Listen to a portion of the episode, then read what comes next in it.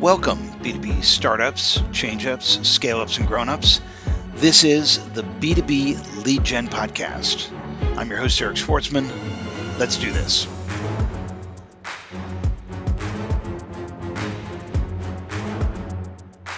Ty Roberts, welcome to the B two B Lead Gen Podcast. Thanks, Eric. It's great to be here. So, I mean, we've known each other a long time. You've been a, a C T O for, for uh, over thirty years. Uh, you were one of the members of the team that built QuickTime. Um, you were a founder of Ion Music. That became uh, C D D B. That became Gracenote. You stayed with that through uh, to the sale to Sony. And then you became, you know, C T O at Universal Music Group. And now you're an advisor to, you know, a number of um, music streaming services, some automotive O E Ms, some metadata and investment groups. And uh, so I, I appreciate you taking the time to have this conversation with us. Uh, today's discussion is going to be a C T O persona deep dive.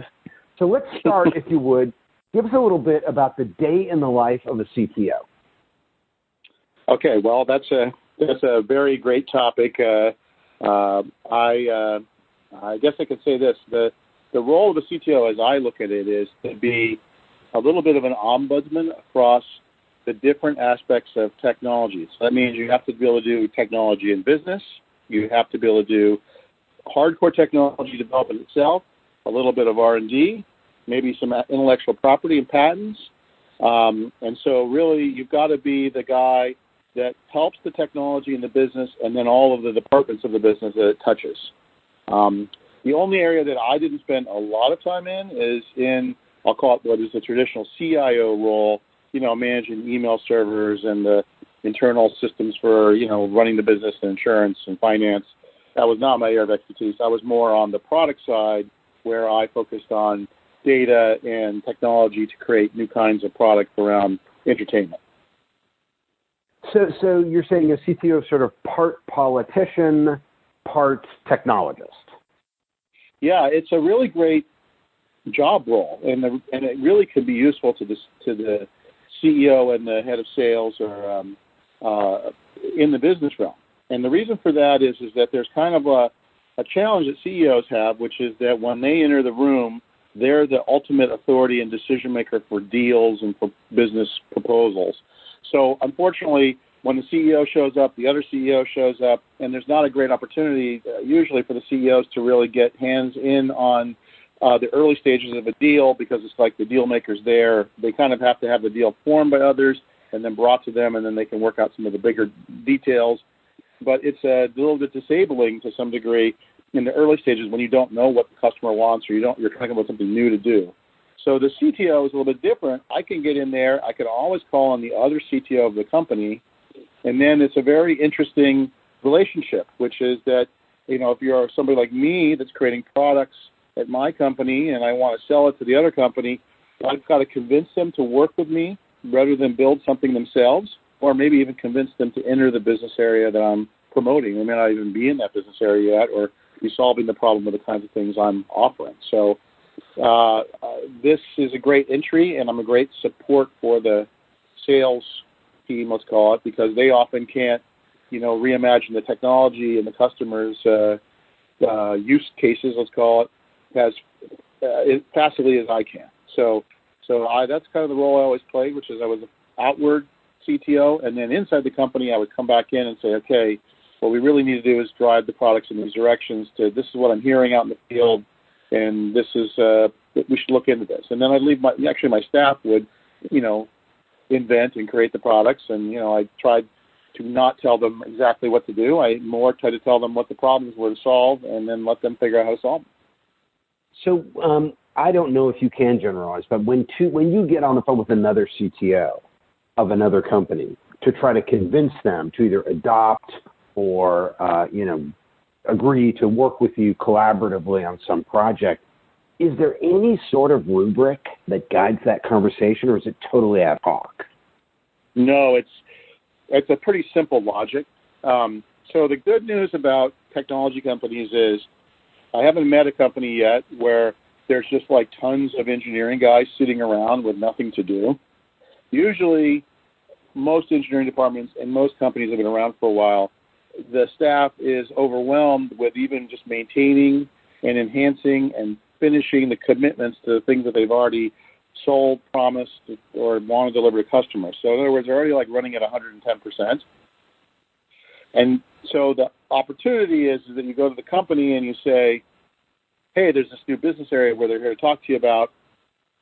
The C E O of the business is always interested in expanding the business into new business areas because he always wants additional revenue.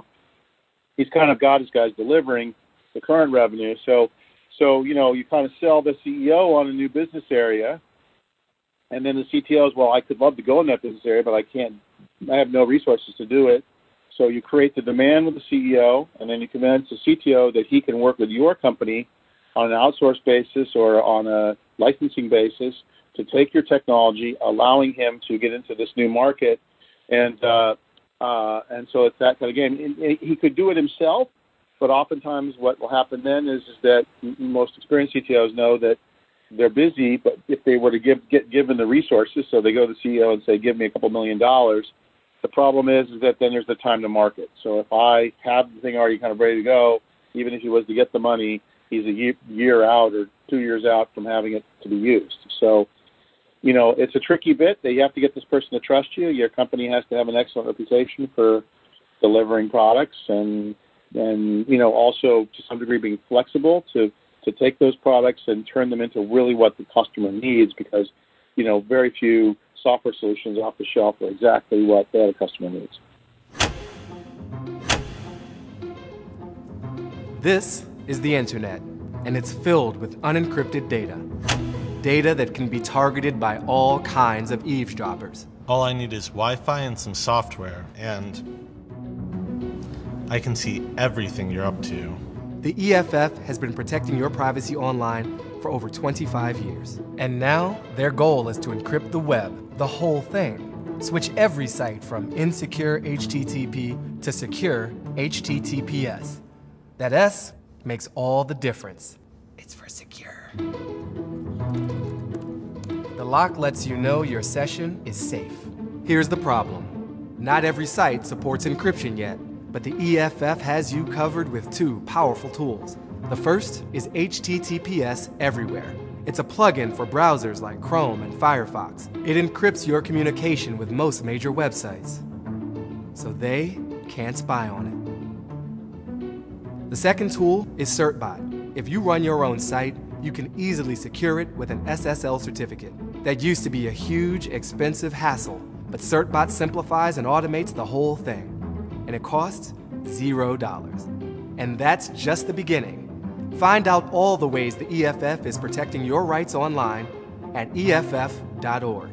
Stay safe out there. So it's interesting, you know, obviously, there's not enough capacity to uh, modernize businesses as quickly as they'd like to be modernized. And, um, you know, the engineering department is always running at one hundred ten. I think that's probably kind. It's probably, you know, one hundred fifty percent. Um, but, you know, but, but given that, you know, technology uh, failure rates are so frickin' high, often because we can't imagine how things fit together before we start building. Um, what sort of personality traits make for a great C T O? Like, how do you handle that pressure? You have to be confident, creative, and realistic. Because you can't go in and say, promise the world, and the other guy's going to know that they can't deliver it. So you have to use your expertise. So, you know, often I say this, which is, you know, how long does it take to develop software? Longer than you can imagine. And then yet longer. so, so that's a problem because because you know this the C E O and the C F O need the product to get delivered, and there's this kind of unpredictability to completion of software. In my thirty years, the number of projects that have been completed on time, uh, quite frankly, with the original scope of the project, I think is zero. Um, I think about the best I've been able to do is about time and a half with modifying the scope. And that's a, you know, that's a really, uh, that's doing pretty well. a lot of projects are two times or three times, take two or three times longer than they originally expect. This is normal for, I think, all engineering. I mean, you know, in building buildings or building bridges, you know, this is, I, those things are pretty hard for those things to finish on time too. And so it's the nature of, especially the nature of the kind of programming or things you might do. It's like when you rebuild a house, you tear the walls down and you see all this stuff you didn't know was wrong that you have to fix first, and you didn't know about it. So in software... What about this concept of like lean, lean engineering, lean manufacturing? Uh, does that help? Is that is that legitimate? Yeah, Can that's you well, first of all, do more with really less? Helps.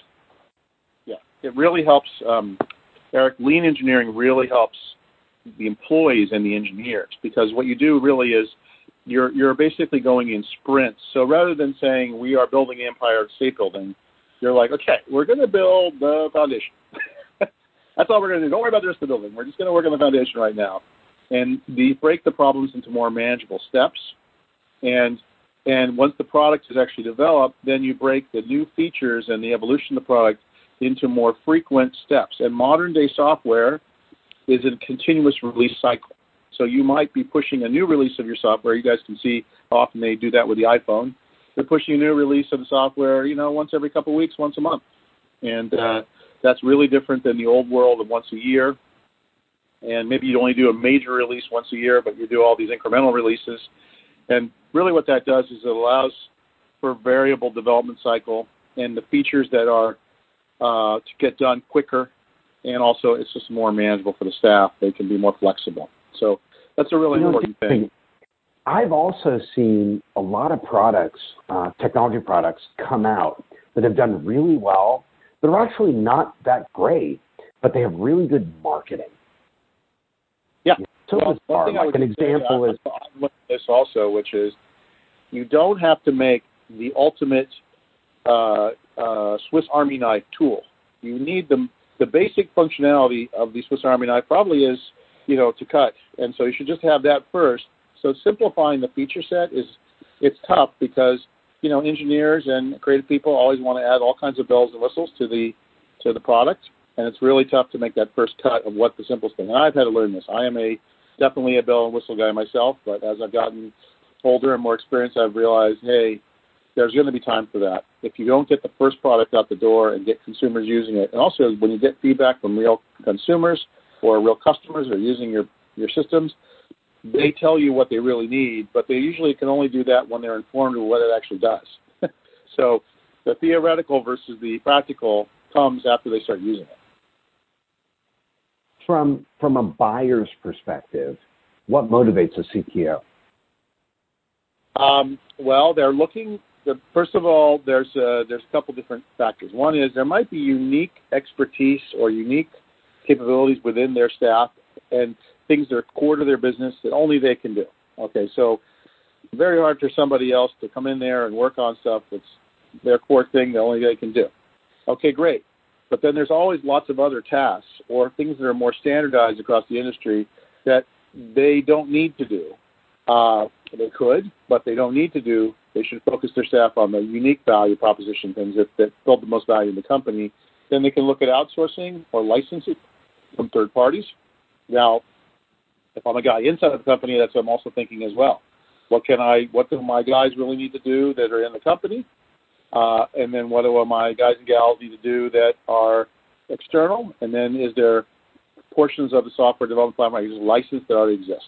And uh, uh, anytime I can license something, there's a cost associated with it, but there's also less risk, and there's a fixed cost in a certain way where I can know what I'm going to get and how much it's going to cost, which is when I build myself, it's harder for me to predict it. What are some common K P Is that C T Os are measured against? Uh, well, uh, you know, in the network service department, it really has to, there's the most important one really is that the system has to work and be up and running. The second most important these days is actually security. So uh, typically these systems need good data. These days, there's all kinds of hacker guys out there hacking all the time. So security better be one of the, the things you think about first. And by the way, in the old days of the internet, that was not top of mind because people didn't even know how to use the internet. So it wasn't like today where really constantly people are banging on your network, seeing what they can get out of it. So security would be next. And so the next thing is, okay, performance uh, of the system. How efficient is the system running? And in the software development process, it's it's really how close are you making the milestones, and then how are the costs? You know, if you have this distributed development structure where you have internal people, uh, contractors, licensed software, and it's a mix of that stuff, how is the, how are you managing your budget, and how are you able to predict the budget in advance, uh, and how were you able to work with the C F O? You know, like the C F O would like to capitalize expenses when possible in terms of making the balance sheet uh, work as best it can for the business. So how do you do stuff to make that possible, and how do you organize that? Um, I think the last part is when you're in the licensing business, um, uh, when you license software to other companies, how do you structure those business relationships so that as their usage goes up, you're getting properly compensated, but at the same time, the deals are structured in a, a fairly easy-to-monitor way so that you can charge your customers appropriately and you aren't, frankly, mischarging them, overcharging them, undercharging them. And so all of those things are factors that that I uh, I think they're measured by. Any tips on capitalization strategy? Uh, well, that's, a, that's an interesting one. Um, you know, the the you know, you're basically there's still a great opportunity for things that are, you know, kind of technically under R and D, where you can work on it. Essentially, if you're working on a two-year project and you're developing all kinds of new technology, uh, that can be capitalized until you deliver the product, and then you start, you know, just simply writing down the the R and D expenses. So, you know, that's that's important to have a separation between what's kind of a product in development and the product that's in production. You don't get that benefit when you're doing incremental engineering on just updating and maintaining the product that you have. So uh, this actual incremental development process actually makes it a little harder to track. So let's say the guy's doing a little bit of work to maintain the product and a little bit of new work, which would be considered R and D. How do you figure out what that is? So, you know, uh, one of the things that's a big challenge in all software companies is getting engineers to track the usage of their time so that it can be properly accounted. Engineers hate the idea of time cards, and they don't work in a way that's, you know, it, in their mind it's very hard for them, like, okay, we don't work ten minutes on this and twelve minutes on this. I work on thirty things today, and of that, some of these things help this thing, and some of these things help this other problem. But that is a really important discipline to have and to develop in the company at the beginning, that there's, you know, a good connection between the engineering work and the finance department in a way using tools that are uh, non-intrusive to the engineers and processes. It's it's a huge area of uh, contention frequently. I would imagine um, that a, an engineer who's solving a complex code problem uh, would do that much more effectively if they could sustain their attention on that one problem for an extended period of time and really work deeply. Uh, but we're in this environment now where we're distracted all the time, you know, and everyone expects a quick response, either via I M or via um, email. Um, when you're managing a group of people who need to be able to devote blocks of um, time without distractions to solving problems, uh, any tips for helping manage that, either as a manager Um, who is responsible for resources uh, that are going to have to answer questions to other people in the organization, or as an individual who has to work deeply and sort of block all these uh, instant messaging distractions out of their field of view so that they can concentrate? Yeah, it is a big challenge because, um, as we were discussing, most engineering teams are one hundred fifty percent committed, okay? So let's divide the engineering team up, and you're really going to have the majority of the engineering team is going to probably be working on the current customer products, the current customer commitments, and the current feature set. And so they're really not going to go take on anything new. They're going to be overloaded with doing what they're doing. If you can, you create a couple uh, fire teams, I'll call it, that are separate from that, which are which are not on the main product development line, but they remain available to pursue new initiatives, to do some custom work, to basically firefight where it's needed. And sometimes there's an emergency. Quite frankly, sometimes the system breaks down or there's a major problem that's discovered, and then you got to throw everybody on it for a little while. And so this is a constant challenge, which is to keep the main herd going while you rustle the uh, uh, cattle that have run off, uh, uh, get them back into the herd. And and so you really have to divide that up a little bit. The second thing is on new product initiatives, you have to create a separate group that doesn't have the firefights going on. It's very hard because when the fire's burning, you know, it, you want to throw all your best people on it, but some of your best people are over working on something new, which isn't going to do much for you for the current client who is actually paying you,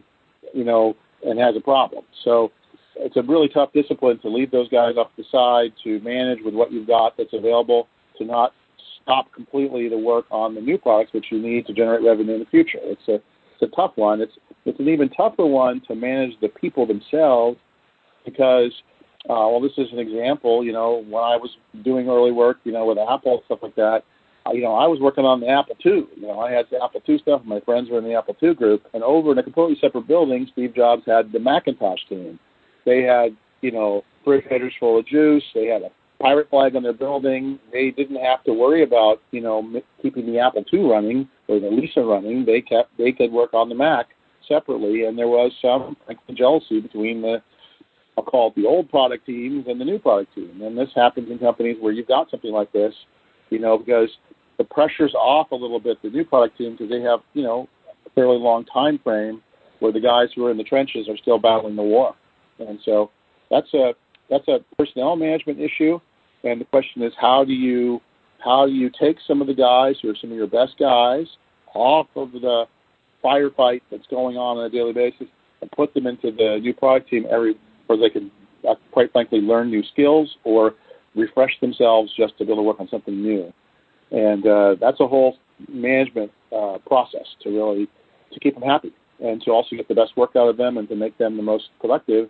You've got to, you know, take your guys off the front line and give them some R and R, but, you know, that could be a combination of getting to work on something new or something in R and D.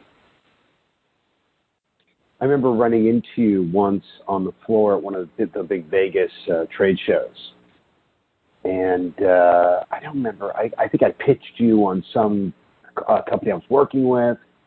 And you clearly had your armor on, man, because it was coming at you from all angles. And uh, I, I've got to imagine, you know, if you're a C T O, everyone wants a piece of you all the time. I mean, you're just getting pitches constantly. Yes. So, so well, the question you is, like, the, yeah, you would be who the big you trust, buyer of, man?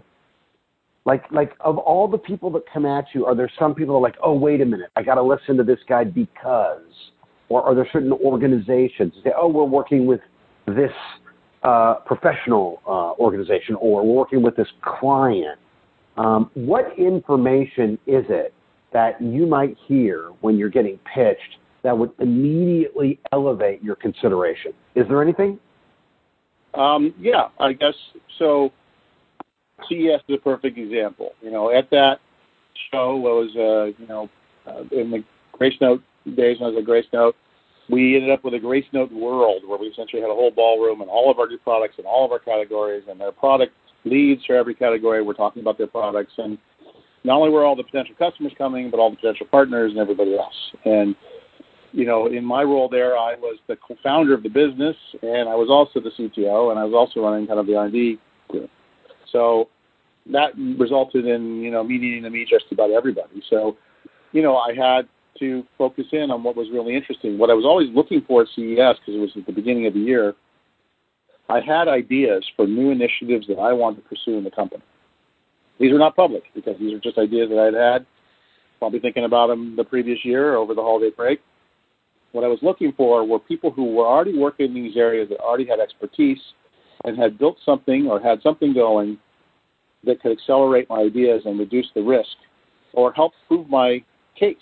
Because, you know, part of, of getting the C E O of the company to believe in something new is seeing it work, seeing something work like what I'm talking about. And so I was always looking for people who had something that was working, so not slides, something that was in the area that that was, I thought, was in advancing the industry in the case of music or something with entertainment. And I could, you know, A, give them a shot to work with a company, and B, my management team could see that this was the beginnings of a new direction uh, that we might want to pursue And, and you know, this could be uh, could really be accomplished or achieved because they get low confidence from seeing that, that there were people working in this area and that there was this was going to be successful. So, you know, like I said, having something that was working and then having a compelling uh, individual, either a compelling technologist or a compelling business person, that could really state the case for why they were doing it and why they were doing it the way they were doing it, that was really important. Talk to us about degrees of something working, because in the world of Lean, something working could be, you know, a prototype, sketch prototype on an iPad, or you yeah. could have, you know, something running on a production server, something in development, and and to what to what um, extent were these different degree would these different degrees build or not build trust? Well, okay, so this is really interesting because, you know, sometime during the last, uh, you know, decade, hackathons actually got invented, okay? You know, I mean, you know, I did hackathons twenty-five years ago, but this was like five guys staying there Friday night and getting a pizza and, you know, a giant bag of chips, and we'd hang out and work on stuff. So this evolved into a more organized, formalized process, uh, and I participated with, uh, a, uh, I have a, a friend who's uh, like the expert at creating hackathons. His name is Travis Laurendine, and he does the South by Southwest hackathon and many others. I think he had a process. And what I realized in this was that you could uh, get a person who just had an idea. You could then associate with that person somebody with some engineering talent, somebody with some maybe user interface or graphic design talent, and then somebody that could create some content or create uh, some of the media or something to go with it. And that was enough. And these people, within twenty-four hours, they couldn't build any, like, really shippable piece of technology. But what they could do is demonstrate enough of, of the idea that you could see the potential. And uh, uh, this was revolutionary for me because the kinds of things I worked on, you know, we'd, like, think of it.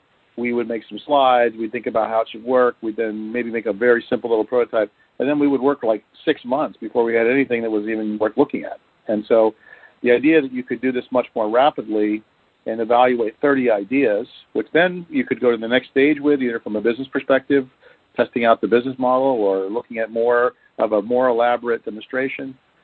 This has really changed how uh, people express their ideas now. And these hackathons things are all over the world and massive. And uh, uh, it's a great way, by the way, to find engineers for your company because they get to make something and be creative, and you get to see how they really think in, in action, and you get to see how they work with others. And uh, it's a fantastic thing. So so for me nowadays, I don't need more than a demo of something and a good idea and a great pitch and uh, a good team. You know, like I'm, I'm I, at that point, I'm sort of, I really kind of believe a lot, like you're investing in the people and their idea. So I would imagine, you know, seeing something built in twenty-four hours, that's pretty good, might even be more convincing than seeing something that's been being worked on for six months and ain't that great yet. Yeah, well, because you might have worked six months on the wrong idea. And uh, uh, uh, there is a, a, a lady who's, who's, I think, won the South by Southwest hackathon, like, I don't know, three times, and she wins mostly. Chosun is her name, and she's a programmer. And uh, uh, she is the best at this I've ever seen. She can, I think she works in a small team or by herself. She can basically take these ideas and get something working, and she's always got something working that's interesting at the hackathon. And uh, uh, and so the reality is, uh, you know, some people really are, it's kind of like rapid prototyping. And I realize now this is a skill that's probably similar to, you know, forming a jam band where you just get together with your friends and start jamming on music. You know, it's uh, there are people who are really good at this kind of real-time creative process or software. And uh, it's a wonderful thing that there is an opportunity for this. It really also uh, creates a lot of excitement because when you've got a lot of people doing this at these big hackathons like South by Southwest, the room has got, you know, one hundred fifty engineering people in there, and they're all cranking away all night. Uh, uh, it's uh, a, a super exciting environment that really motivates young people to move from, a lot of them are college students or some are even high school students, move from the realm where they've been working by themselves into the realm of a more, more like in a big company and more in a, a cooperative environment with a lot of other people. Um, you know, I kind of feel so, like so a lot of stuff. Like, Yeah, go ahead. Sorry. So it seems like winning a hackathon, that would be something that would, you know, catch your attention, and you might trust, have some trust because the person has competed with other developers. Are there any other organizations or like companies? Oh my God, they're working with these guys. Like I know um, the guys at Recorded Future, uh, you know, who recently raised a bunch of money. They do um, listening platforms for um, information operations. You know, they sort of whispered to uh, Wired that they had investment from the C I A, and I was like, whoa, these guys are great. You got to check them out. Are there any sort of, you know, organizations that if they had bought from you or aligned with you in your infancy as a tech company, it would be like, wow, or even in the music business? Well, actually, what I, this is very interesting and something else that's evolved completely from where software was when I started to now. So now, the coding, let's just talk about that. So when I started, you know, Gracenote, my co-founder, Steve Sheriff, this was like C coding, you know, in, we wrote our own, he literally almost wrote his own media operating system all from scratch in C code and made that a service. And, and uh, you know, it was brilliant and amazing. Okay, today, these guys are taking a lot of uh, open source and off-the-shelf tools and public A P Is from big platforms like Facebook and and they're wiring them together. And so the application of today, first of all, often runs in the cloud, and there's often a combination of technology and data that they manage inside their cloud-based web server, but then they hook up that web server to all kinds of other A P Is across the internet to get data, to do different tasks, to find out about media, to find out about users. To So the business is really... Um, Uh, uh, change a lot to uh, uh, the point where people are connecting different software modules. There are lots of people working on the open source software modules, and there's all these platforms, GitHub is, you know, big one. There's a ton of these things. And so when you meet young people today that are just coming out of school or coming into the programming environment, they're fluent with all these tools, and there's fifty of them that I, you know, you know, people use. It's amazing. And what this is allowing people to do is build on the backs of each other and and make focusing on your idea more important than the plumbing. So you can, like, race the race, but not have to build the race car from scratch. You don't need to build a carburetor. You can just buy one or rent one on open source and then modify it to what you want. And that has changed how software is developed. And uh, it really means, frankly, that people who are programmers today, or developers, what they call them today, uh, developers today need to be constantly re-educating themselves on these new tools. They need to be looking at all this stuff.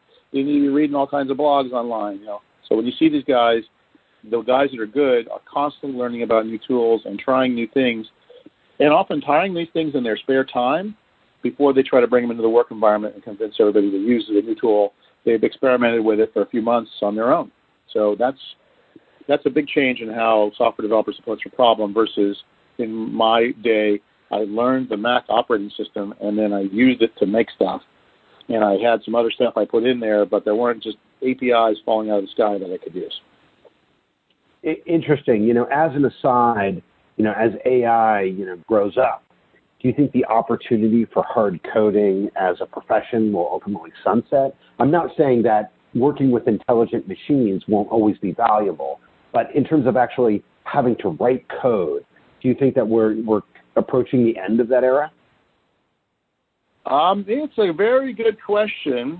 Um, I think that if you have that, I've always found, you know, like my my era of computer knowledge goes back to, you know, assembly language. So I always felt like having an understanding of how things really work and how things are really built gives you a better handle on understanding efficiency, because, you know, we, we it, it, no matter what, I mean, you know, even though computers are getting faster and cloud services are getting more prevalent, and there's never an infinite amount of computing resource because the problem gets so much bigger, you know? So, okay, great. We've got A I. I've got a more powerful computer. Oh my goodness. I have to have, you know, uh, Uh, a, a neural net database that's, you know, of every consumer behavior of the last ten years in, in the cloud.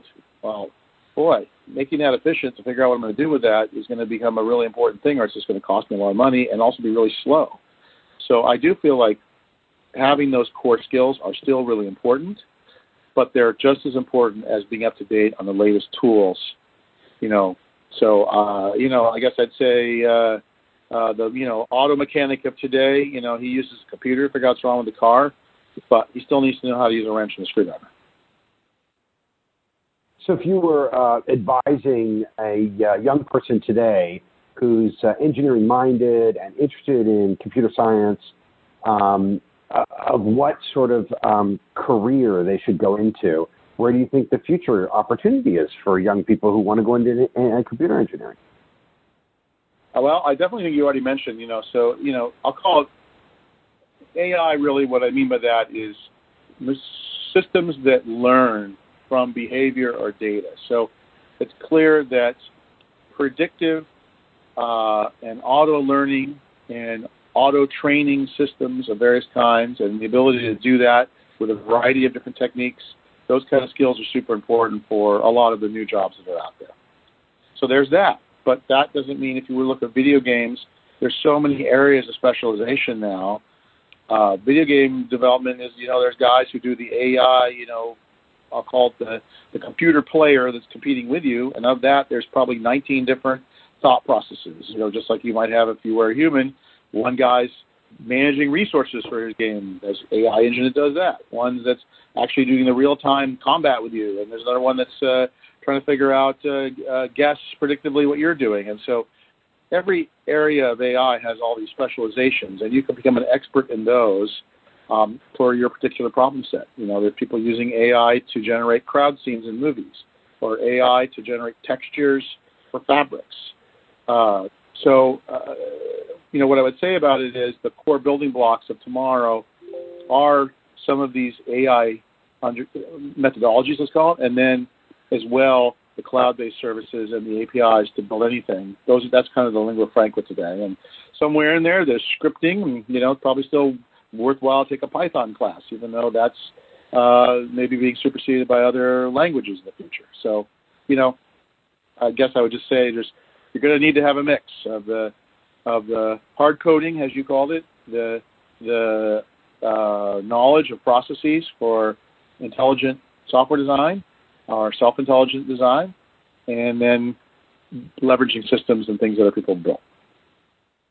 Do we live to see A I that truly works, that can handle natural language processing? Uh, well, you and me, do we live to see I, it? Yeah, I mean, there's so many interesting problems with that. Um, so, you know, obviously self-driving cars is the one you're seeing right now. Um, and uh, uh, it's a really thorny problem, that self-driving car thing, not just from a safety perspective, but from the fact that um, – Uh, there's a lot of thorny issues related to programming a computer to drive a car in a world where physical drivers or real drivers, human drivers, are driving aggressively and, frankly, bending the rules. So one of the challenges with A I is how does A I learn to be creative or aggressive or bend the rules? That's a that's a tough one. You know, can my self-driving car roll the stop sign? Okay.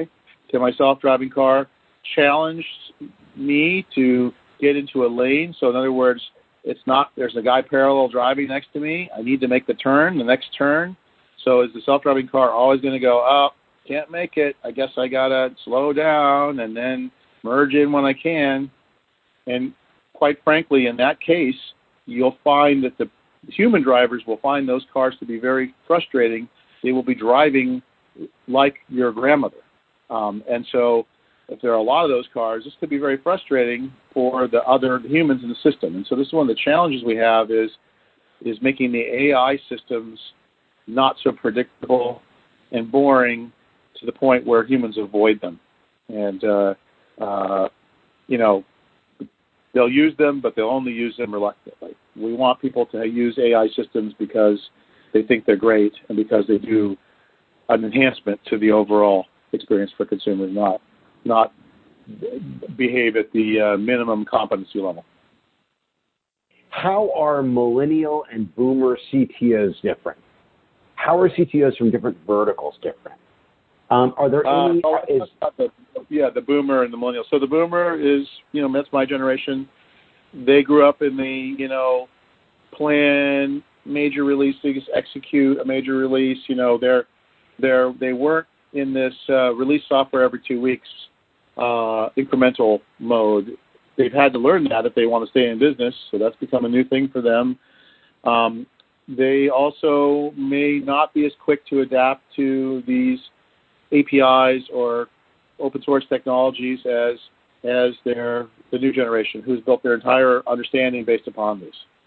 So uh, it's really uh, an example is there's a new database technology called Neo four J. Okay, this is like what Uber's built on. This is cloud-based, you know, database. It's not a relational database. It's really different technology for having a database. And it basically allows something like a Facebook, which needs a mass amount of information to be reachable in real time, to work.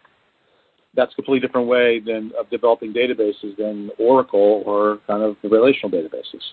So it's it's what I would just say is the new tools allow new modalities of thinking and new solutions to be created. That's great, and that's what a new guy might be thinking. But there's still a role for relational databases and and old iron cranking away for banks, for the Internal Revenue Service. You know, unfortunately, those systems are very efficient for, you know, large amounts of linear data. They're very inefficient for A I-type large amounts of, of somewhat uh, uh, relational or vector-based data.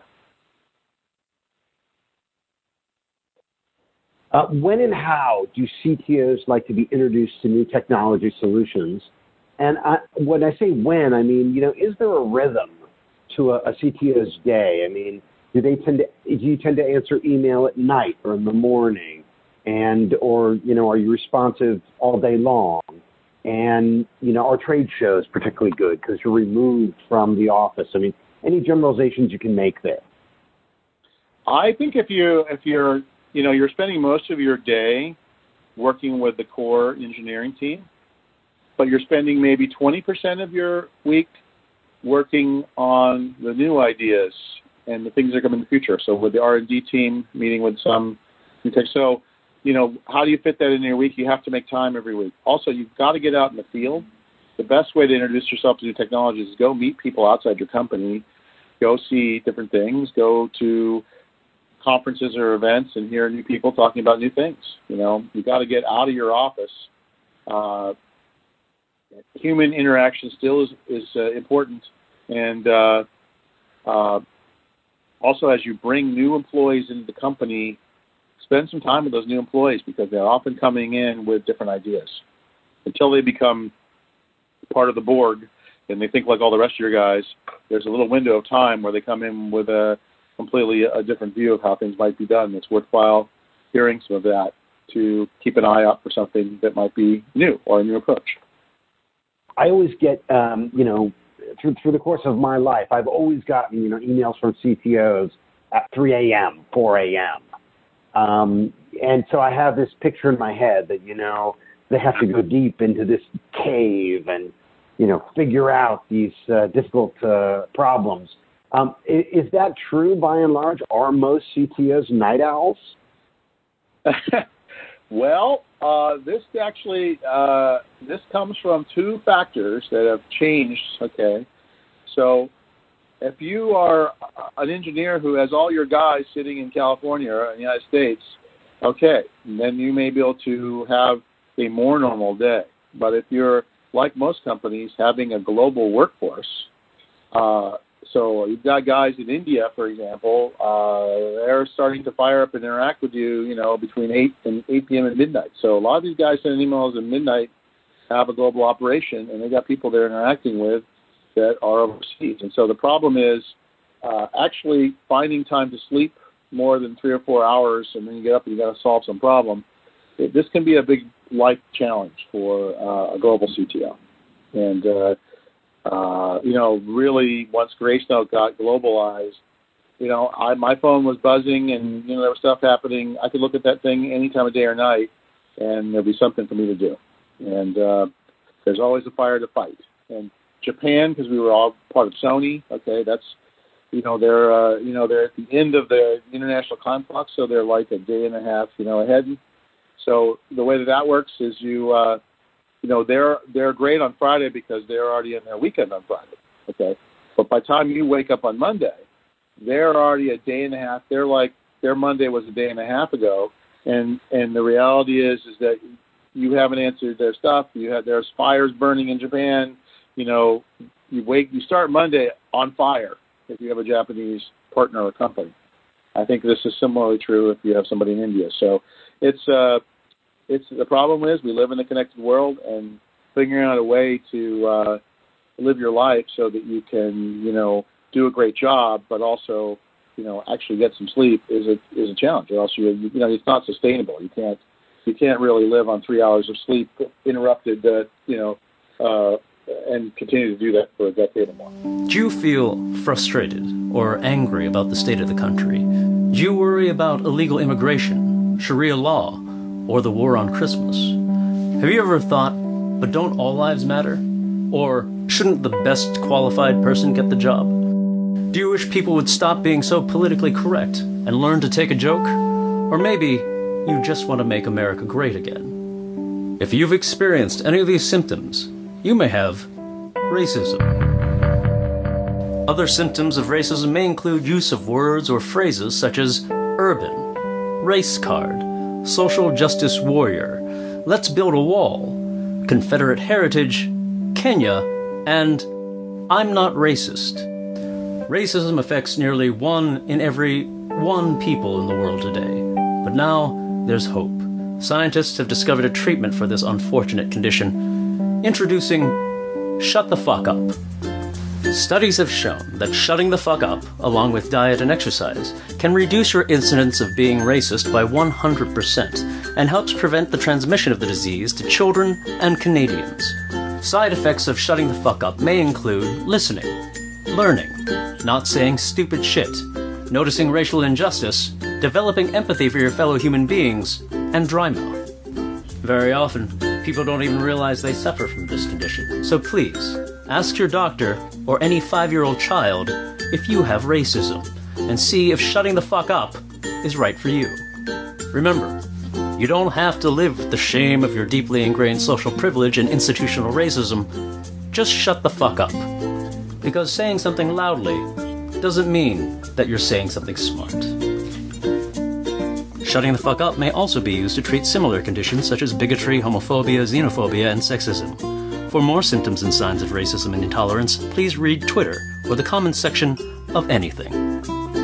You mentioned earlier, um, you know, no one wants to expend uh, precious engineering resources on anything outside their core competency, at least not a sophisticated company. A sophisticated company would want to outsource whatever horizontal business technology they could. And so, you know, there are so many point solutions out there right now that are sales or marketing or service oriented. What's the role of the C T O in that type of a purchase? Um, are you pretty much just signing off? Are you pretty much just saying, hey, this, I like it, I don't, um, and responding to whatever request you get from the person running that part of the company, or is it something that you take the lead on? Well, there's some that you might take the lead on. So so if there are things that are related to how the, I'll call it, technology or engineering staff is managing their time or managing their relationship with the customers. This is a whole issue of customer support and customer management. So, like, you know, there's a set of your guys who are really on the hook to interact with the customers and solve problems and explain. That's a whole time management, customer management system where they have to work in combination with the salespeople and the finance department to understand what's going on, to be able to solve the problems for the customers and figure out which customers to give the most attention to and which ones uh, where the problems are really impacting uh, the business. So there's tools and systems for that stuff. There's tools and systems for just, you know, managing uh, the data that the company might get. So this is a separate thing, which is, if your company has got data coming from your customers, which is use data, that might be driving finance because they're going to charge for use, or it might be driving sales because, you know, what we often used to do at Gracenote is we would let people have a and a lot of businesses do this. They give people a test version of the software that they can run essentially for free. And so, you know, the sales guys give out a thousand of those, and they see that these thirty guys are really using that test software. Uh, they must have a lot of people play with it, so this must be important to them because they're actually using it versus these nine hundred tried it for five minutes and never looked at it again. So the reality is, let's go talk to people who are really using this. Let's look at those and see if those, you know, those are really good sales candidates based on the size of the company, on what they do. And so that data now informs, you know, the sales process. It also is really important post-sales because, you know, if companies license this expensive thing from you, and then you look and you see they're hardly using it, well, when that renewal comes up, their C F O will be like, look, we didn't use this thing. Uh, we want to not license it anymore. Or worse, they get halfway through their contract, they haven't been using it, and their C F O comes back and says, you got to give me credits, you got to, you know, I'm not using it, you know, I paid too much, and now the money's coming out of your revenues because you basically didn't use it. Well, what you should have been doing is seeing that that was happening, getting in touch with them early, figuring out why they're not using it, seeing if there's anything you can do, can you help, help train them more, what can you do to get them to use the thing that they bought? And uh, so these systems and tools, there are third-party vendors of these kinds of tools and technologies. So in selecting these and making sure that they're working, that's something that the C T O would definitely get involved with, and the C I O and the C T O might work very closely together with that. You know, the C I O typically reports to the C F O, and so so the finance and internal systems are something that he manages, and and uh, but where it interacts with engineering and where it interacts with customers and where it gets data, it's the opportunity to work together.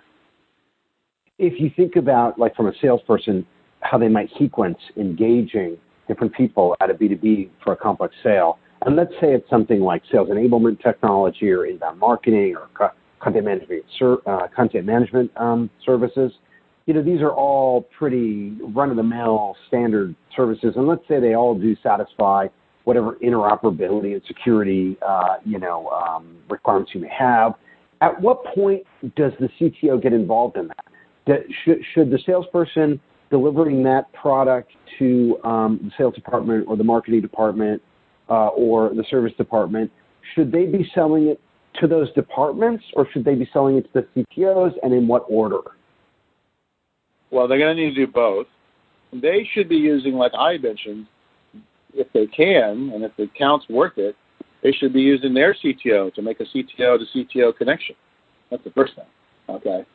Because then that C T O can say, look, I'm in charge of the engineering of this stuff. Uh, and, you know, I'm the guy who's buying the thing. I'm like, great. You know, the thing is mostly what I want, but there's these like ten things that I really would like you to fix over the over our relationship.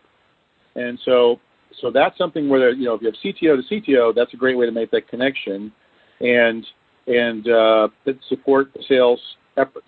So the problem is the C T O can't spend a lot of his time on that, but a little bit of a connection.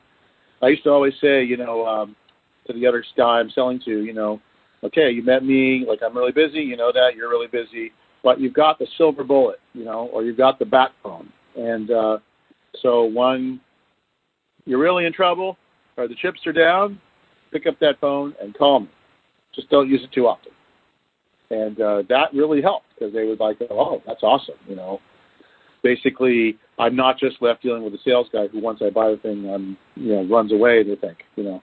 The other thing is you really do need to have salespeople who are continuously involved and feeding back stuff to the other C T O about how things are going. And so, um, anyways, in the in the sales process, I would always get in there early.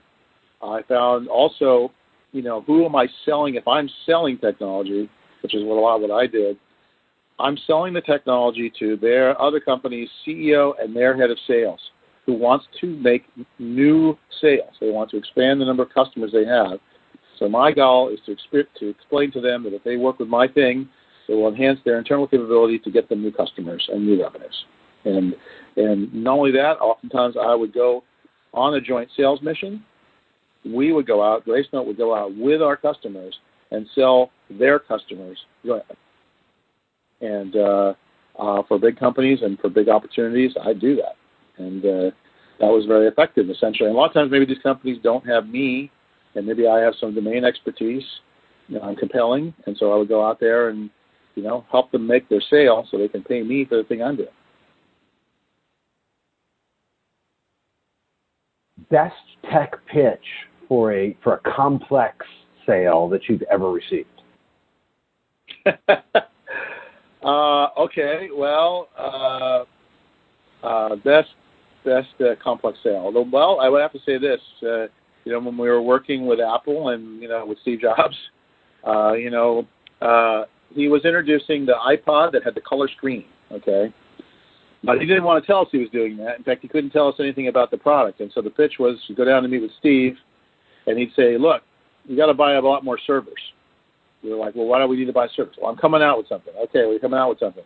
When are you coming out with it? I can't tell you. Okay, you're coming out with something, but I can't tell you. Well, soon.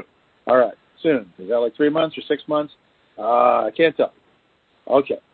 This is before they had standardized release dates. Uh, okay. So if I get these things ready by the fall, is that good? Yes, that's good. All right, well, in our mind, we're thinking, he's coming out with something at Christmas time. Okay, good. All right, wh- what do we want me to do? Well, I want you to get all of the album covers. You mean the jacket covers of all the albums? Yes, I need them all. Okay. Uh, well, all is a lot. There's a lot of music in the world. I don't think we can get all. We have to work on it, and we only have a few months. We can get you a bunch. Well, get me everything you can get.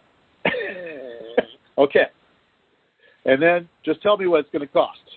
Okay, that's great. We'll tell you what it's going to cost. So you want us to kind of get like an unknown amount of stuff and kind of an unknown time, but as much as you can, and just tell me what you're going to cost. Well, that's that's a complicated equation. He says, I know you'll figure it out, and we did. But the reality is uh, the customer doesn't always actually know what they want, and they don't have enough detail.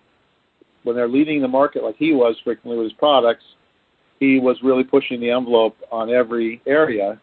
And uh, so the key was to engage and figure it out in real time. And these turned out to be big benefits for the company of getting to work with Apple, of course, and certainly getting to work with him. Um, uh, he was unique in that way, but there have been other companies like car companies and things like that who have asked similar things to the company. And uh Uh, this is really where you need that great engineering team. You go back and you say, okay, it's for Apple, and they need this kind of a thing, and we don't really have that. How do we do it? And your guys all go, we'll do it. We'll figure it out. Versus, oh, I don't know. It's not on my roadmap. I don't think I can get it done this week. Uh, I'll put a request in, and I'll let you know. That's not really how you work with a guy like Steve Jobs.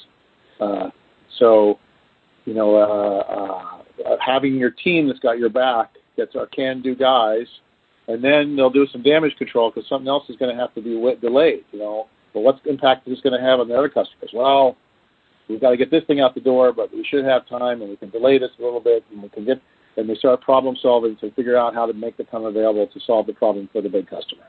So, you know, that's a complicated sale. You're moving things around in your roadmap.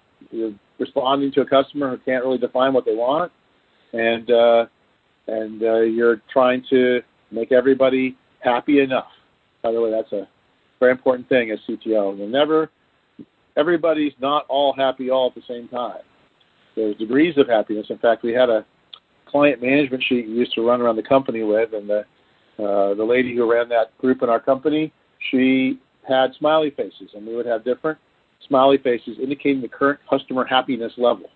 And when they were turning red and unhappy, like an emoji, we would be like very concerned for them. But if a lot of them were in green and a few were in yellow and maybe a couple were in red, okay, that was normal. And uh, that's just how life is in the world of software. So of your, you know, through through, through your experience and your years in business, you know, what can, can you think of one unexpected complex technology pur- purchase that you made, something you had no intention of buying, but you heard about it, and it was so compelling you had to have it? Um, yeah. So, uh, uh, you know, originally we we had three evolutions of uh, of the of the Gracenote database. You know, we had this thing that we built ourselves that was built essentially on uh, freeware, shareware stuff that we were able to get our hands on. Then Oracle came in and convinced us to build this giant thing on Oracle. That was actually a mistake and cost us a lot of money and time and energy. And then eventually we started to realize that we could do this stuff with open source technology. This became evolving. And in the process of that, there was various database products and various network products that we could license, you know, rather than than uh, use. And so, so the reality is, MySQL, BerkeleyDB, these kinds of things, Linux, this stuff all became available. And we could get Linux for free, but we could also license it from companies that had service and support around it, like Red Hat and others. And so what I found is, is that it was better to get even an open source thing that had support and people working on it so that I could get some support from my guys so they didn't have to figure everything out themselves. And that's one of the challenges with open source right now, is that the community kind of works on it, and it's a little bit of a problem. If there's a problem in there, you don't know if the community is going to solve the problem. So that's one of the challenges with open source, is that, you know, that's where service and support becomes important. So in database, core database technology, we preferred to get somebody that provided some service and support. That was a good sales pitch. You know, it, it's funny. Um, uh, uh, Automatic announced today, um, we're talking on the nineteenth of September, twenty nineteen, uh, they closed a three hundred million dollars round. The guys behind WordPress, Automatic. Yep. That is, so that particular platform, I think, runs a majority of small businesses on the internet. And uh, no, not even just small. There's a lot of big organizations do you too. A lot of big organizations, but you know, they're not like Gracenote, where it's a custom database application. This allows you to transact and have a relationship with your customers, publish your data, create all the information about your company, manage your customer relationships, have events, have blogs, all this kind of stuff are kind of like standard modules within their platform. And then not only that, I think they have like three hundred or four hundred third-party companies that make plugins to their thing that do everything else. So that's a very interesting uh, aspect of that business. Essentially, the internet website, I'll call it, that's not really, they do more than that, website as an operating system and a platform. And that's really what that company has. And uh, uh, it's taken them, by the way, they've been working on that for more than a decade. But the reality is, is that they They've, they've created, uh, you know, the Windows operating system uh, for, that's more open, frankly, uh, for web applications. And uh, maybe they're one of the dominant players in that space. There's lots of other guys with different platforms, but they might be the, the most dominant one. Great example of building an indispensable, flexible tool with customer service as you need it, rich, rich array of third parties working with you. You know, that's the playbook for, you know, what a operating system really is. Tell me the most, the smartest, best, complex technology purchase you ever made. uh, uh, let's see. What is that? Well, uh, it wasn't a purchase. It was, um, it was a, it was first a partnership that then turned into an acquisition. And the acquisition was actually not us acquiring, it was us being acquired. So I'll talk about this. So basically, when we were at Gracenote, our primary initial product was music. And when we became part of Sony, they started to ask us to work on video because, of course, televisions and Blu-rays, and they had various video products. And they had a company that had been building a European television guide database, which is actually a very sophisticated thing, you know, having all the shows and the times and all the different regions of just different European company countries. So you can imagine knowing what shows are on every channel across a diverse set of countries and languages. And so we got this thing inserted into Gracenote, and now we are in the video business. We didn't really have a U S database, but we found out that there were these guys in the United States, the Tribune Corporation, who had they're building a television database primarily for the Tribune newspapers, which was the paper guide that came in the newspaper. We Tribune T V data. I remember them well. Yeah. Well, it turns out that the newspaper side of it became like an ancillary business. That was the business when they did this. And they had been doing this, by the way, I will say this, multi-generationally. When we went to meet with them for the first time, we found that they had five hundred plus people in upstate New York. And they have been editing this television data and working on it. And, you know, the Gracenote database for music was highly variable. Some of it came from, from the record label, some of it came from end users, some of it was came from the internet. And so the quality of it was was mixed, from very high quality, with the most popular stuff, to just really anything we could get on music of the world that really there was no information on. When we got to meet these Tribune guys, we found out that they had literally a perfect database about every television program that had ever been broadcast in the last thirty years. And there were people working at the company, editorial people working on the data, and not only were they working there, but their kids were working there. and and they they both were working there, the parents and the kids, and they had been working on this so long, which is very unusual, you know, in the internet business. That is happening today, probably Google, but was not, you know, been around long enough. But and nowadays, that was really interesting. And so, you know, we were we were like, oh, well, so how um, how popular is this data? Oh, well, we license the data to the cable television market, you know, all the cable T V providers, most of them anyways. And we were like, wow, that's really amazing. So cable television runs off this data. Yes, it does. And they were like, you know, but our problem is we don't have a sales force that's global. We're kind of here in New York.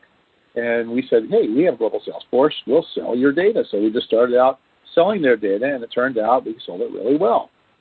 And eventually, we were selling most of their data to people all over the world. And eventually, the Tribune Corporation got reorganized, and they were like, who are these Gracenote guys that are selling our T V data? Why don't we do this? Well, they have a global company, and they blah, blah, blah. And Tribune then turned around and bought Gracenote from Sony and took the database and put it into Gracenote, and we became one company. We became Tribune Data Systems. So at that point, we had the best music database, the best movie database, and then, we, then Tribune acquired sports, and pretty soon we had sports, movies, music, and television. And uh, that company stayed in Tribune for a while, and now I think uh, Nielsen owns that company, and so so they have the most global, broadest database of all this information in the world, and it powers most of television, most of music, most automobiles. They really, it's really uh, broadly distributed with a broad customer base, and uh, that was exciting to really to really be able to move across genres from music into T V and movies, and then for me into sports, which was a whole new area of sports information, uh, and that was exciting. And uh, uh, you know, I think you know this is also the power of data and learning how to to work with other people who had very different uh, viewpoints about data quality and also what they cared about. And uh, uh, like, for example, uh, in music, we never rated the music. We didn't say this Pearl Jam album is better than this one. But in television shows, it's all about the tomato meter. So, you know, these things have like stars and ratings and things. We we thought that, you know, who were we at Gracenote to tell you what music was good? But when we got to Tribune, they were like, well, of course we have to tell you what T V programs are good because there's too much to watch. So, again, very different viewpoint of, you know, what the job role was for the data versus how we thought about it with music. Ty, thanks for taking the time to do this. Final question, okay? And we may role play this a bit, but I'm a, a media buyer, and I am going to buy psychographic. I'm going to put together a psychographic profile to advertise to that's going to try to get in front of C T Os. How would I define or profile C T Os psychographically? Okay, that's really interesting because, you know, this is the the world of today. So the two things about that were would be, you know, you really need to figure out the guy you're selling to, what kind, what, why does he need this data? What is the demographics of his customer that's actually important? So I'm going to use music as an example. The most popular form of music today is hip-hop, okay? And hip-hop music actually is very broad-based now across a broad consumer demographic. But the consumers that like hip-hop are very tuned into culture and very tuned into what's happening today. So they're kind of a description of a person who really is like looking and reading a lot on social media and is very up to speed with the latest trends and activities. So understanding how a consumer interacts with the world. Are they really interested in the latest things that are happening? Or are they really interested in things of the past that you're trying to get them to re-remember? So a different set of music consumers might be the guys that would be interested in the fiftieth anniversary of Woodstock okay? You know, that's actually a little bit more of my generation. And for them, it's about what are the artists that I love from the past doing today. So a challenge is figuring out how those consumers interact with the world and coming with a set of data that really describes their behavior. And and that behavior then leads me to how I might best reach them. So, uh, you know, hip-hop fans, maybe they, like, read these online blogs. X X L, uh, you know, this is a blog that's for, you know, basically hip-hop people. Uh, that may be a new media source that you would want to be recommending that we advertise in, or your data is going to prove that people are there looking at this. It'd be great if you could just be great if you could just buy hip-hop people. Like, do you think that's a demographic profile? Like, like a box like a track? You know, the problem is it's so broad now. But what, what if I want to what if I want to target the psychographic of a C T O? What can you define psychographically that group?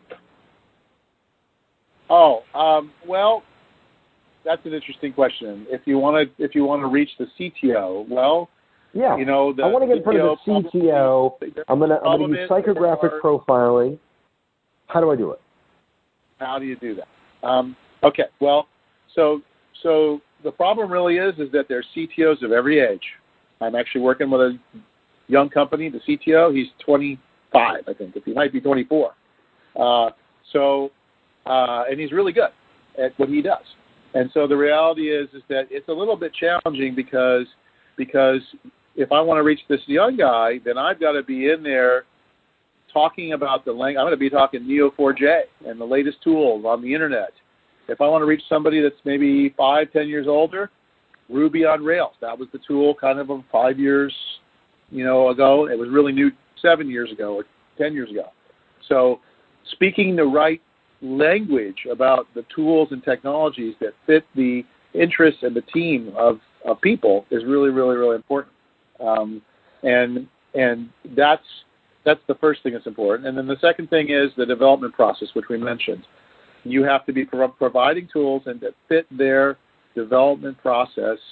You're going to be revving your thing every couple of weeks if they're revving their thing every couple of weeks. Um, uh, if you're like a guy, if you're selling security, these guys really are wanting to have constant updates all the time because people are coming up with new exploits every ten minutes. Uh, versus uh, if this is a if this is a big system that's interacting with financials, the revision time might be more of it's once a quarter or once every six months. So what I would just say about it is know the customer, how he works, and what tools he uses. And uh, great questions to ask right away.